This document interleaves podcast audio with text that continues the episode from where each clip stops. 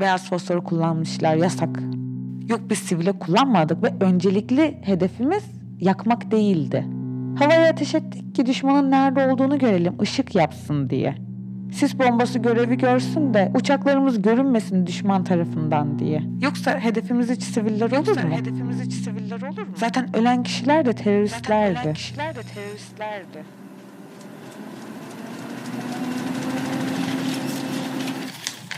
Aynab Beledi Podcast. Son dönemde gittikçe artan silahlı çatışmalar sonucunda yeni bir kavram da sıkça duyulmaya başlandı. Beyaz fosfor. Biz bu konuyu Suriye'deki savaş suçlarını anlatırken konuşmuştuk.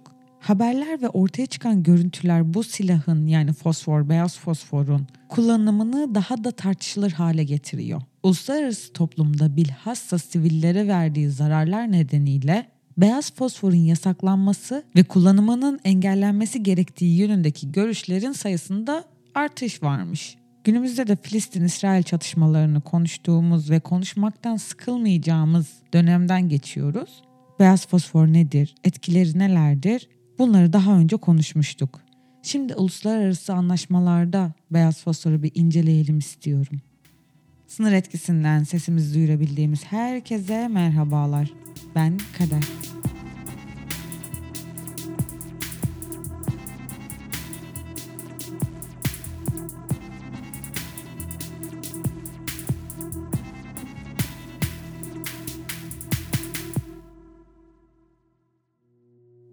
Beyaz fosfor kullanımını özel olarak yasaklayan bir anlaşma yok arkadaşlar. Fakat beyaz fosfor özellikle iki uluslararası anlaşma kapsamına girebiliyor. İlk olarak beyaz fosforun yanıcı, yakıcı özellikleri nedeniyle belirli konvansiyonel silahlar sözleşmesi diye bir sözleşme var. Bu sözleşmenin 3 numaralı yakıcı silahların kullanımının yasaklanması ve kısıtlanması protokolü kapsamına girdiğini söyleyebiliriz. Protokolün birinci maddesinde ne diyor biliyor musunuz?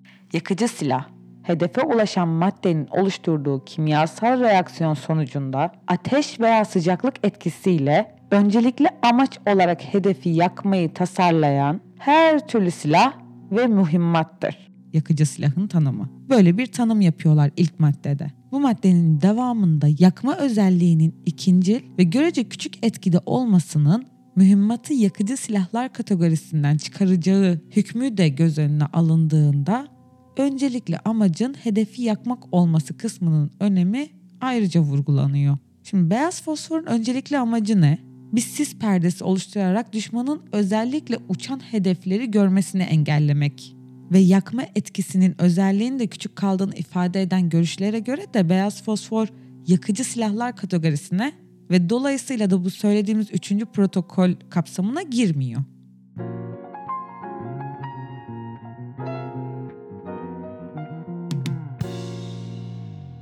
Mesela Irak'ta beyaz fosfor kullandığı bilinen ABD'den bazı askeri yetkililer de beyaz fosforun hava bombardımanı için işaretleyici olarak kullanıldığını belirtiyorlar. İşte bu yüzden de bu üçüncü protokol kapsamında değerlendirilmiyormuş beyaz fosfor. Ayrıca bu üçüncü protokolde yakıcı silahların kullanımı tümüyle yasaklanmamış zaten. Belirli sınırlar altında izin verilmiş. Bu sınırlar neler diye soracak olursanız genel olarak yakıcı silahların sivil hedeflere karşı kullanımını engellemek üzerine. İşte bu nedenle öncelikle hedefi yakmak olan bir silahın sivillere karşı kullanılmadığı sürece düşman askeri hedeflere karşı kullanılmasının sözleşmeye aykırı olmadığı belirtiliyor. Şimdi buraya kadar ne anlattık? Bir yakıcı silah var. Bunun yasaklanması var uluslararası hukukta. Kullanılması yasak ama aması var. Fakat diyorlar. Tamam o zaman kelime oyunu yaparak kendimizi savunabiliriz eğer bir fosfor bombası kullandıysak. Ki günümüzde de bunu yapmıyorlar mı zaten? Açılan uluslararası hak davalarında da bunlar yapılmıyor mu? Beyaz fosforu kullanmışlar yasak. Yok biz sivile kullanmadık ve öncelikli hedefimiz yakmak değildi. Havaya ateş ettik ki düşmanın nerede olduğunu görelim, ışık yapsın diye. Sis bombası görevi görsün de uçaklarımız görünmesin düşman tarafından diye. Yoksa hedefimiz hiç siviller olur mu? Zaten ölen kişiler de teröristlerdi.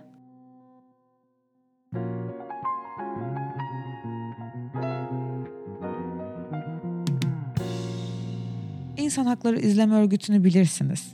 Bu tanımdaki öncelikli hedefin yakma oluşunun bir yasal boşluğa sebebiyet verdiğini, devamındaki ikincil etki istisnasının da bir belirsizlik oluşturduğunu ve sivillerin tam anlamıyla koruma altına alınmadığını savunuyor. Ben biraz örnekle size anlattım. Yani bu belirsizliği, yasalardaki bu boşlukları, kelime oyunları yapılarak doldurulabilecek boşlukları ve haklı çıkılabilecek aslında insan haklarını ezen hareketleri İnsan Hakları İzleme Örgütü de bunu söylemiş. Zaten verdiğim örneklere benzer bir şekilde beyaz fosfor kullandığını kabul eden birçok askeri unsur işte bu silahı bir duman perdesi oluşturmak veya uçaklara yol göstermek amacıyla kullandığını söylüyor. Buna rağmen sivil kayıplara da sebebiyet veriyor. Tanımı dar yorumlayan görüşlere rağmen beyaz fosforun yarattığı etkiler göz önüne alındığında silahın öncelikli amacının yakmak olduğu savunulabilir ve silahı 3.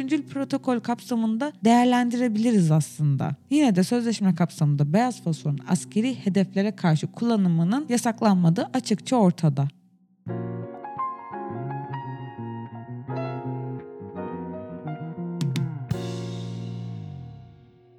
Bir başka uluslararası anlaşma da Kimyasal Silahlar Sözleşmesi. Bu sözleşmede kimyasal silah kullanımı her koşulda yasaklanıyor.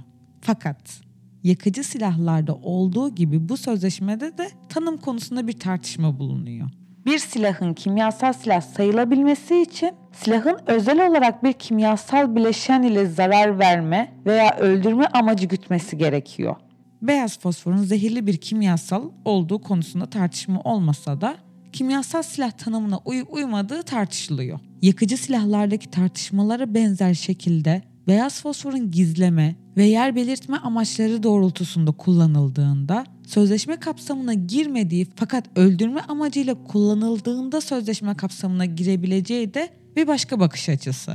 Beyaz fosforun ortaya çıkardığı gazın zehirli olması bir kimyasal reaksiyon sonucunda deriyi yakması, sözleşmedeki tanımın geniş bir tanım olduğunu ve beyaz fosforun da kapsadığını bildiren görüşler var.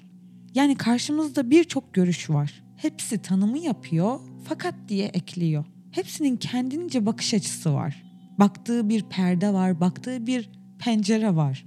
Fakat hiçbir bakış açısı yerden yukarı bakarken kafanın üstünde beyaz fosfor bombası patlattığı yerden o bakış açısından bakmıyor.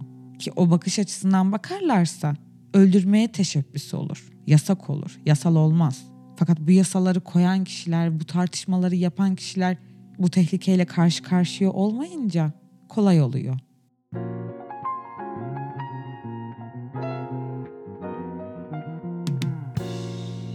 Bir başka kuraldan daha bahsedeyim mi? Ayrım gözetmek sizin vuran silahların kullanımı yasaktır. Böyle de bir hukuk kuralı var.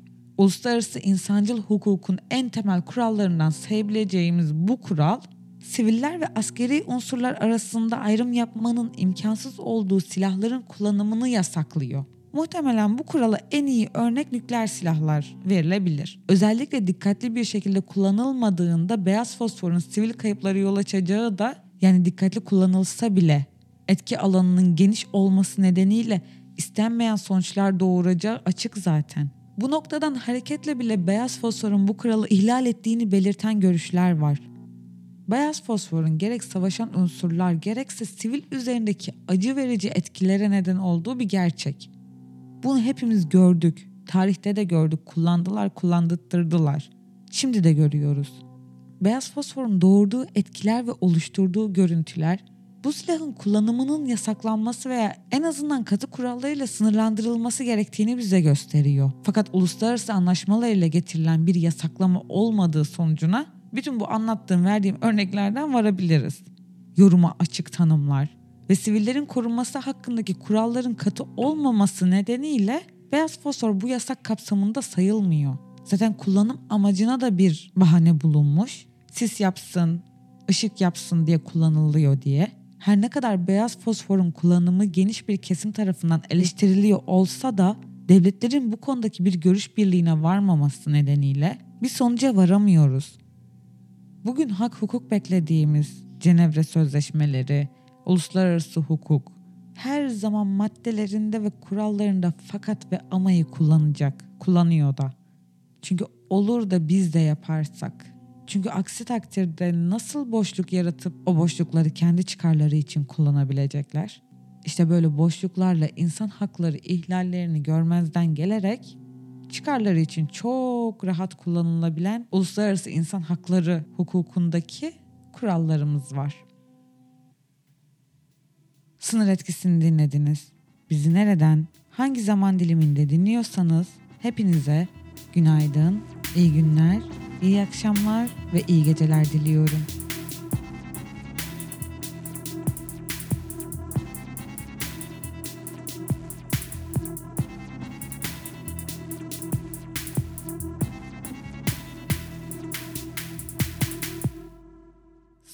Programını Apple Podcast, Google Podcast, Spotify, Stitcher, SoundCloud platformları üzerinden dinleyebilir ve konu hakkındaki görüşlerinizi bize iletebilirsiniz.